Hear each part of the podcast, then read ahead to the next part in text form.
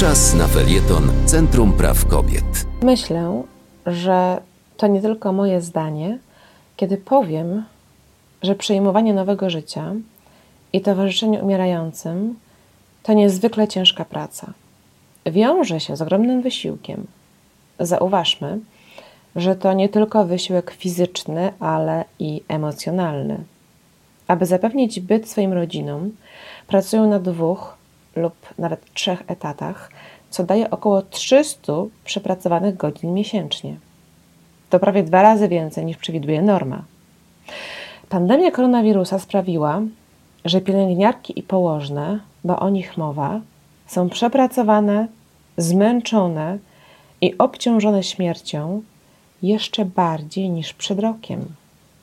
Janusz Heitzmann z Instytutu Psychiatrii i Neurologii w raporcie dotyczącym wpływu pandemii COVID-19 na zdrowie psychiczne zauważa narastające problemy psychologiczne pracowników medycznych, głównie pielęgniarek i częściej kobiet niż mężczyzn, dotyczą wzmożonego poziomu lęku, depresji, bezsenności, przewlekłego zmęczenia i stresu.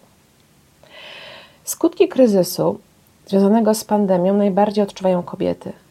W krajach Unii Europejskiej 76% personelu medycznego to kobiety, w Polsce ponad 80%. Są na pierwszej linii frontu. Od początku pandemii z powodu koronawirusa w naszym kraju zmarło 160 pielęgniarek. A jest jeszcze druga, niezwykle ważna kwestia. Mam tu na myśli życie rodzinne pielęgniarek i położnych. Również i na nie z powodu zamknięcia żłobków, przedszkoli, szkół spadł ciężar zajmowania się dziećmi, dbania o ich szkolną naukę zdalną. Dodatkowo obciążone są pracami domowymi, gotowaniem, sprzątaniem, robieniem zakupów. Ta lista nie ma końca. Ilu zadaniom może podołać jedna osoba? Temu wszystkiemu towarzyszą nieadekwatne do liczby, do liczby godzin pracy zarobki. Pielęgniarki w naszym kraju doświadczają wyzysku zawodowego. Wciąż przy, przybywa im pracy, która jest bardzo wymagająca i stresująca, natomiast pensje się nie zmieniają. Dlatego nie dziwi wcale, że w tym tygodniu pielęgniarki i położne protestują. Protest rozpoczyna się pod Sejmem, co jest aktem symbolicznym, jeśli przyjrzymy się, na co państwo polskie wydaje nasze pieniądze. Krystyna Ptok, przewodnicząca Ogólnopolskiego Związku Zawodowego Pielęgniarek i Położnych, zauważa: Chcemy poprawy warunków pracy tu i teraz. Nie mamy czasu czekać do 2027 roku. Od początku rządów PiS Tadeusz Ryzyk dostał dotację z państwowej kasy na ponad 325 milionów złotych. Telewizja publiczna otrzymała największą sumę pomocy publicznej 4,8 miliarda. Elektrownia Ostrołęka kosztowała nas ponad miliard, a to dopiero wstępny szacunek. Przypomnijmy, że te pieniądze zmarnowane, ponieważ elektrownia nie powstanie. Ponad 68 milionów złotych zostało wydane na korespondencyjne wybory, które nie doszły do skutku.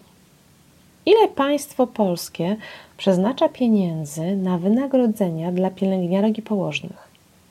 Od 2600 do 4900 zł brutto. Średnie zarobki pielęgniarek w Polsce kształtują się w granicach 4,5 tysiąca zł brutto.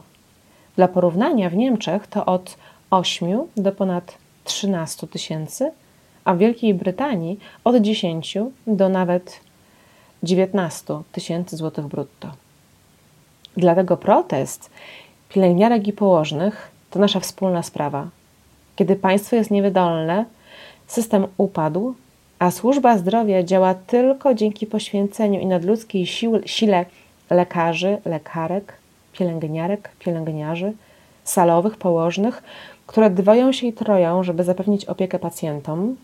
Zauważmy, że w polskim szpitalu covidowym na 100 łóżek przypada pół pielęgniarki. Stańmy po ich stronie. Weźmy udział w proteście.